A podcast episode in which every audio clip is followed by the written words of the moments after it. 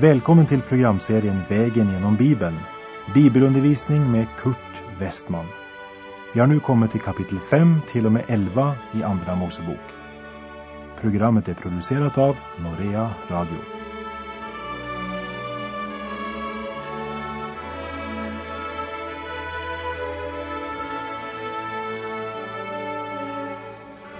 Ja, vi har kommit till kapitel 11 i Andra Mosebok.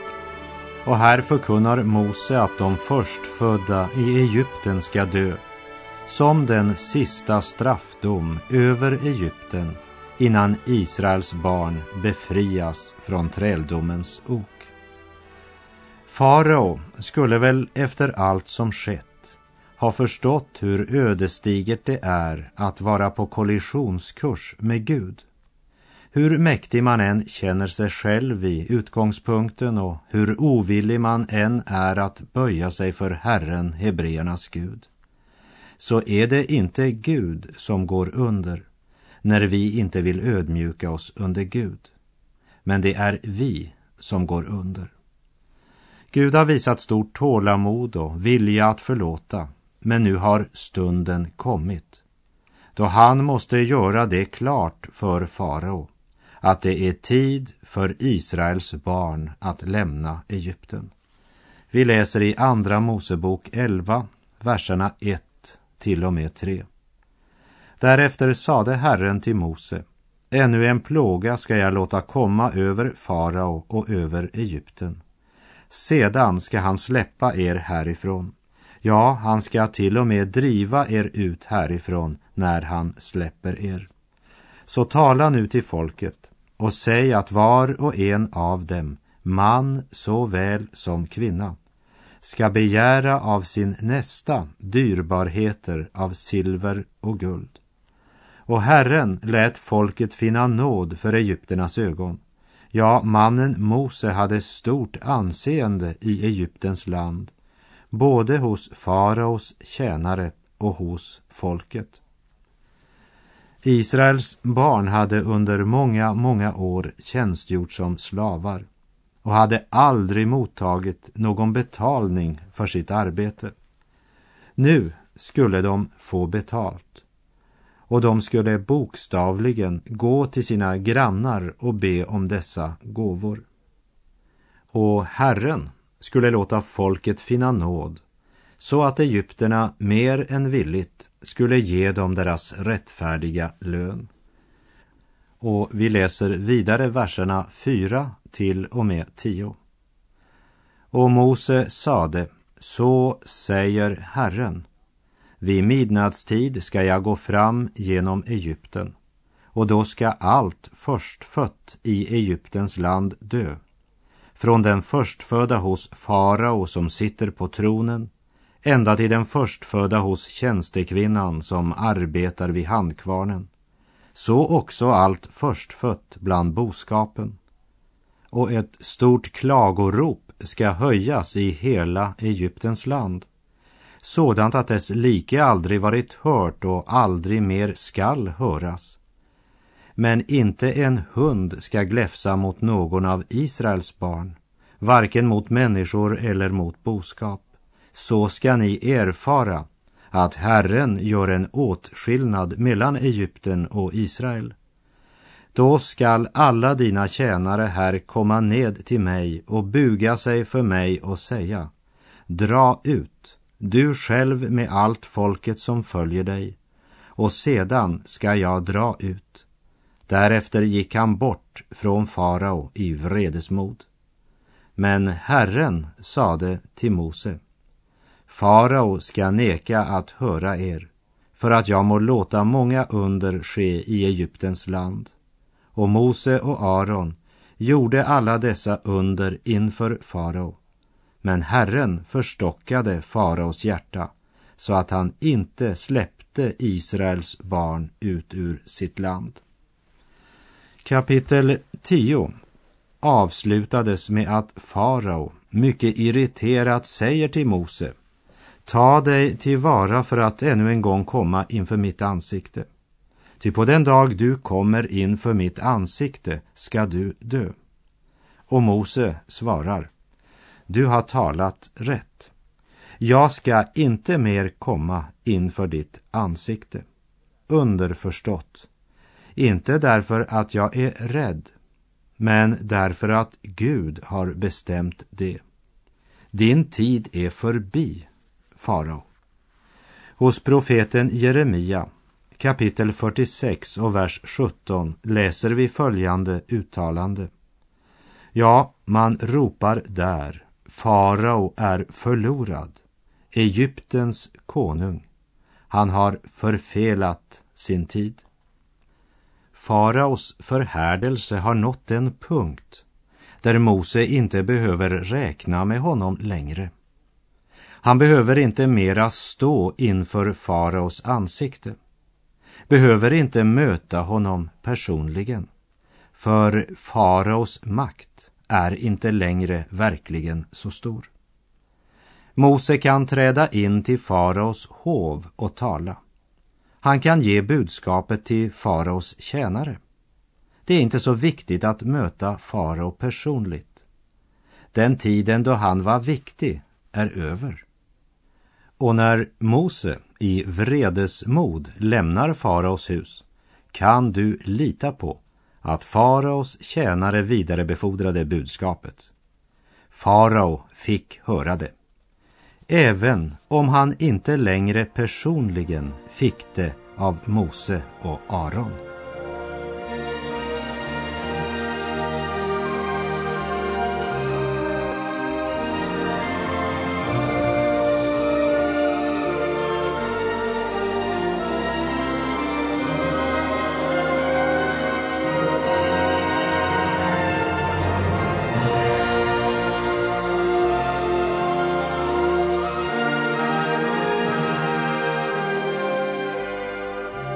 Och därmed har vi kommit till Andra Moseboks tolfte kapitel där påskhögtiden instiftas och påskfirandets form blir given.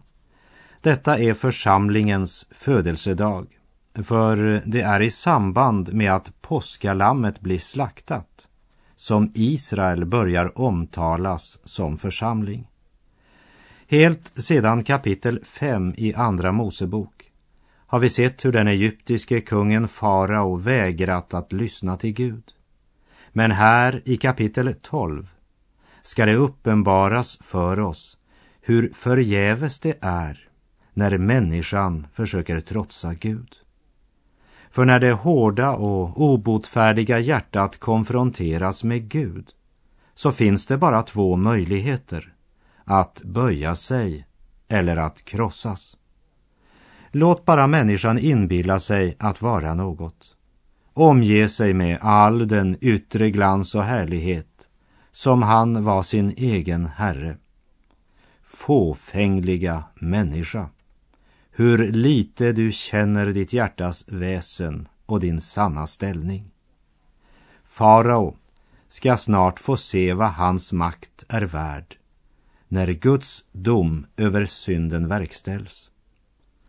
Israel har i över 400 år varit i träldom i Egypten, där den ena tunga bördan efter den andra blivit lagda på dem. Lidande, trötthet, hopplöshet. För det var inget hopp längre om att de skulle kunna befria sig själva. Och det är ju just den bilden som Nya testamentet tecknar av syndaren utan förlåtelse.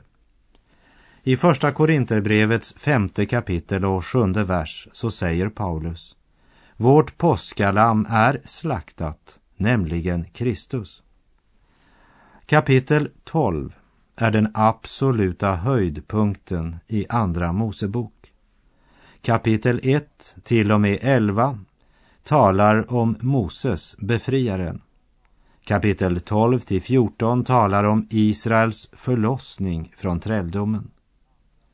Och vi läser där Andra Mosebok kapitel 12, verserna 1 och 2.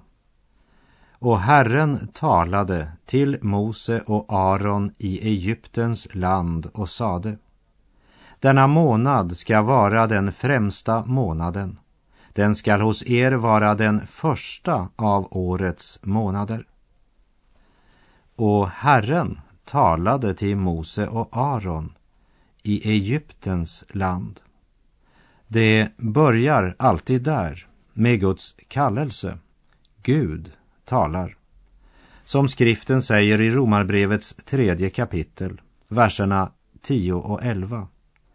Det finnes ingen som är rättfärdig, icke en enda. Det finnes ingen som är förståndig. Det finnes ingen som söker Gud. Det är inte människan som söker Gud, men det är Gud som söker människan. Och det är inte när Israels barn har kommit sig ut från Egypten Gud talar till dem. Nej, i Romarbrevet 5.8 står det Men Gud bevisar sin kärlek till oss genom att Kristus dog för oss då vi ännu var syndare. Blodet som Jesus utgöt då han dog för oss på korset har betalat vår syndaskuld, utstått syndens straff för oss. Den helige Andes kraft uppenbarar det för våra hjärtan så att det bär frukt. I profeten Sakarja kapitel 4 och vers 6 säger Herren inte genom någon människas styrka eller kraft ska det ske, utan genom min ande, säger Herren Sebaot. I de första verserna i Andra Moseboks kapitel 12 tilltalas Israel för första gången som menighet. Det är en nations födelse och en församlings födelse vi här möter. När Israel kom till Egypten kom de som en familj. När de förs ut ur Egypten är det som en nation och som en menighet. I Romarbrevets femte kapitel läste vi att Jesus dog för oss då vi ännu var syndare. Och Gud talade till Mose och Aron medan de var i träldom i landet Egypten. Ja, Gud, han möter oss där vi är. I Lukas evangeliets femtonde kapitel berättar Bibeln om en ung man som krävde av sin far att få ut sin arv. Och så reste han långt bort till ett främmande land och där förslösade han hela fadersarven med ett liv i utsvävningar och slutade som svinvaktare. Han hade sjunkit djupt. Inte ens det som svinen åt fick han lov att äta. Och så står det om honom, då kom han till besinning. Och i en annan översättning står det, då kom han till sig själv och sade Hur många daglönare hos min far har inte bröd i överflöd och här är jag nära att dö av hunger. Då kom han till sig själv, det vill säga den som är syndens träl. Han är inte sig själv längre, även om han inbillar sig det. Profeten Jesaja förkunnar i Jesaja 53, vers 6. Vi gick alla vilse som får. Var och en av oss ville vandra sin egen väg. Och så möter Gud människan just där hon är. Gud talade till Mose och Aron i Egyptens land. Och vi ser av vers 2 att här börjar en ny tidräkning för Israel. Efter uttåget ur Egypten så ska denna månad vara den första månaden i året. Det är en helt ny tid som nu börjar. Detta skall hos er vara den första av årets månader. Det Gud gör genom sitt lamm är det första i det nya livet. Och det som inte börjar där är inte liv, men religion.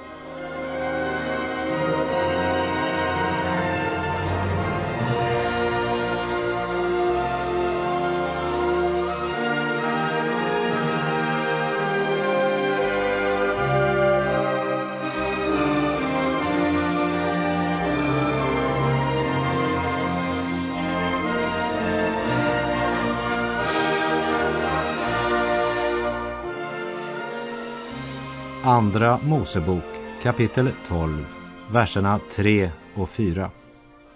Tala till Israels hela menighet och säg på tionde dagen i denna månad ska var husfader ta sig ett lamm så att varje hushåll får ett lamm. Men om hushållet är för litet till ett lamm så ska husfadern och hans närmaste granne ta ett lamm tillsammans efter personernas antal. För varje lamm ska ni beräkna ett visst antal i mån av vad var och en äter. Här är det två saker vi speciellt ska lägga märke till. Det första är blodet. Det andra är familjen. Israel ska bli en nation. Gud ska förlossa dem, men han vill göra det genom familjerna och genom den enskilda i familjen. Och dessa verser säger ingenting om lammet var för litet. Nej, lammet är nog. För varje lamm skulle man beräkna ett visst antal i mån av vad var och en äter. Gud gav hela lammet. Men människan får inte mer än hon tillägnar sig. Gud ger lammet, men det är människans ansvar att äta. Och vi ska se mera på det när vi kommer till kapitel 16 här i Andra Mosebok. Gud presenterar sitt rådslut till frälsning genom vilket han ska frälsa, rädda den enskilda människan.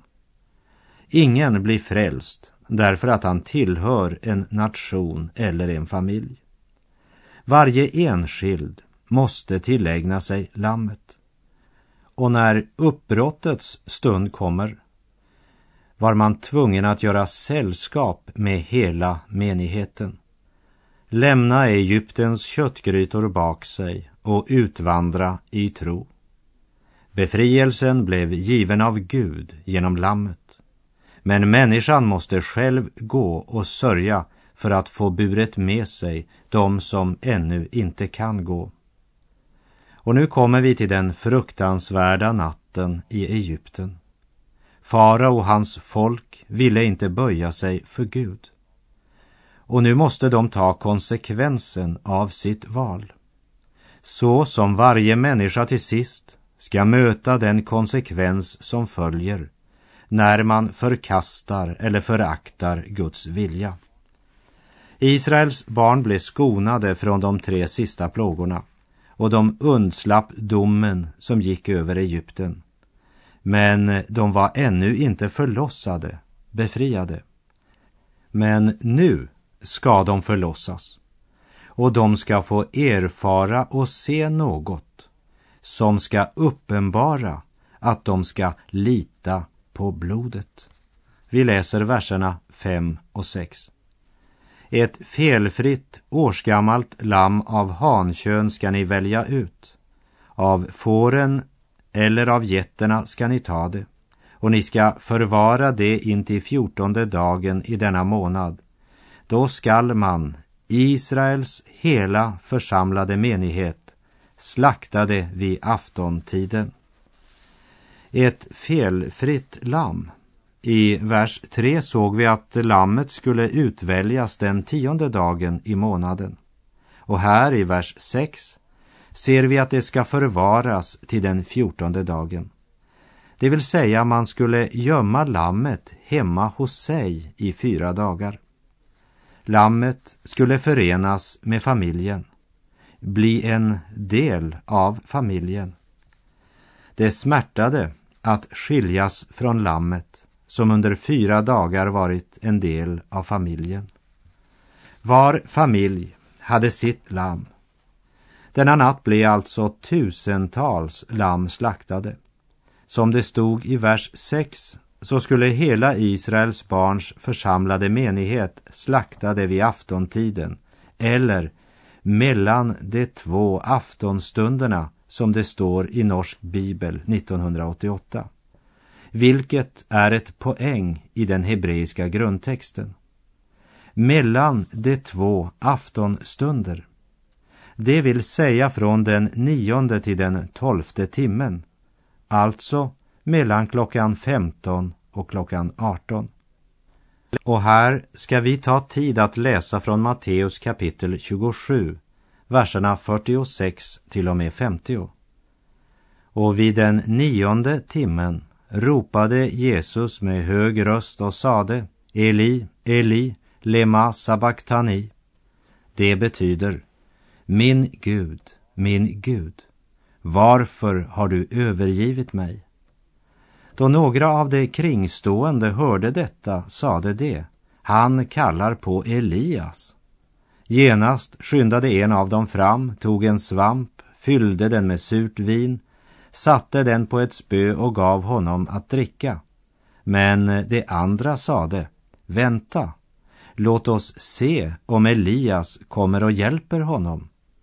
Och Jesus ropade åter med hög röst och gav upp andan. Så dog Jesus mellan de två aftonstunder på den tid som var fastsatt att påskalammet skulle slaktas.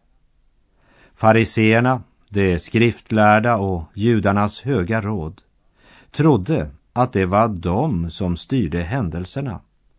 Men det gick som han ville, han som sitter på tronen.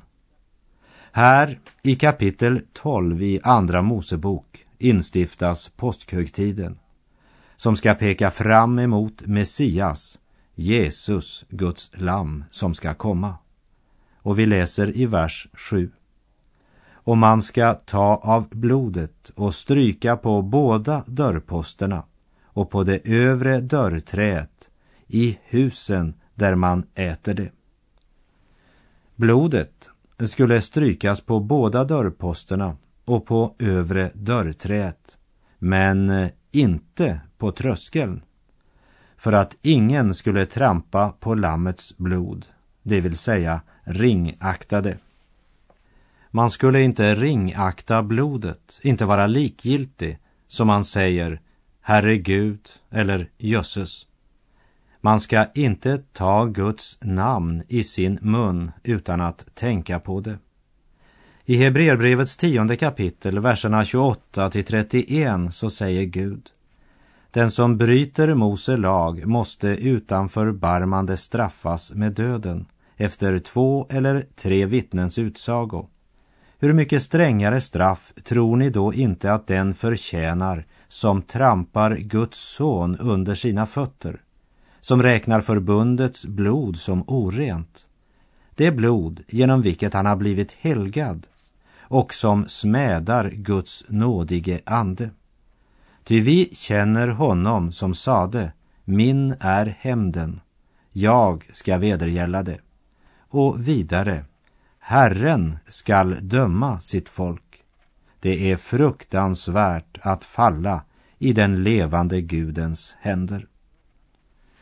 Dörrarna skulle bestrykas med blod både på dörrposter och övre dörrträ, men inte på tröskeln. Hela familjen är samlad. De allra yngsta vet inte vad som sker, men alla samlade har något gemensamt. Både de som nu är trygga och jublande glada, för de har blodet som sitt skydd. Andra är mera bävande, undrar hur det ska gå Andra åter är helt enkelt rädda.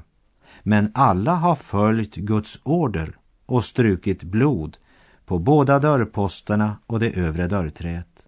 Och därmed är de alla, med alla sina olika känslor, lika på denna punkt.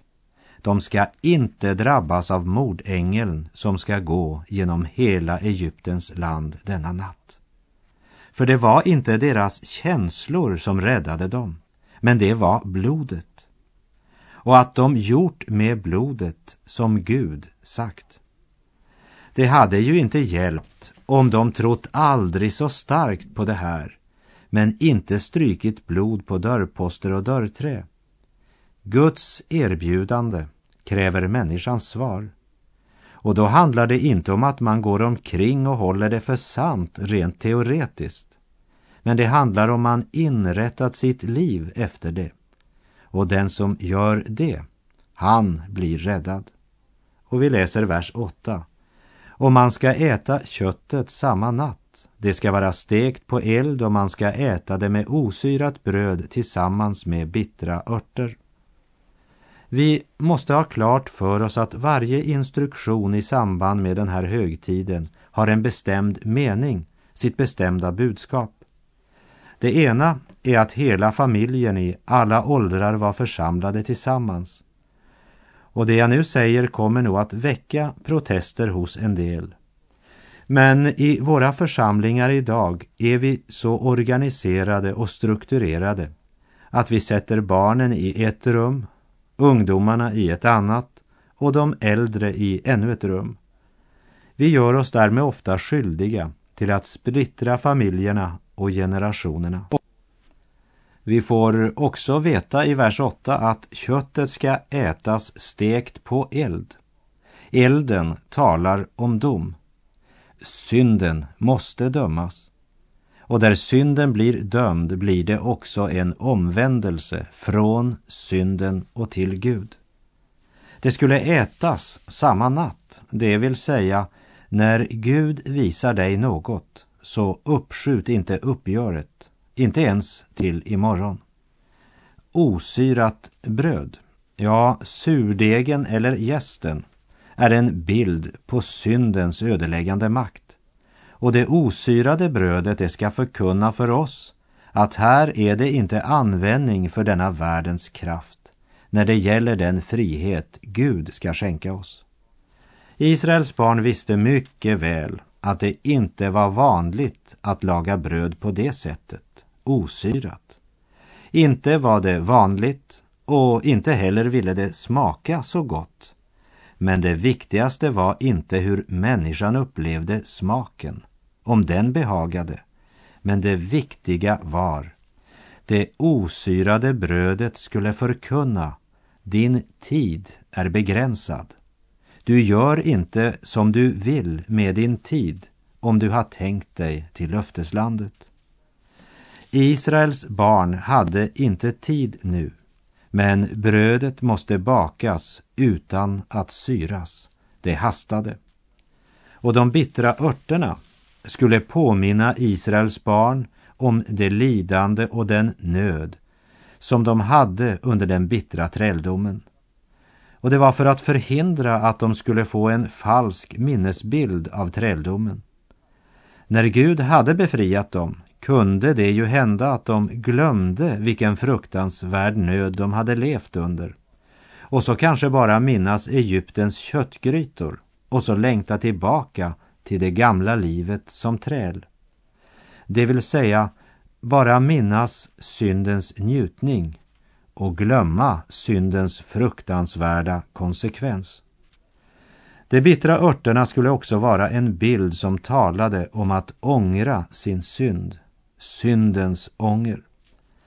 Och även förkunnat för Israels barn att den väg de ska vandra bort från träldomen, genom öknen och in i Kanans land, den vill bjuda både ett och annat som inte precis är till behag för vårt kött, vår gamla natur. Och där är vår tid ute för den här gången och jag säger på återhörande. Herren vare med dig. Må hans välsignelse vila över dig. Gud är god.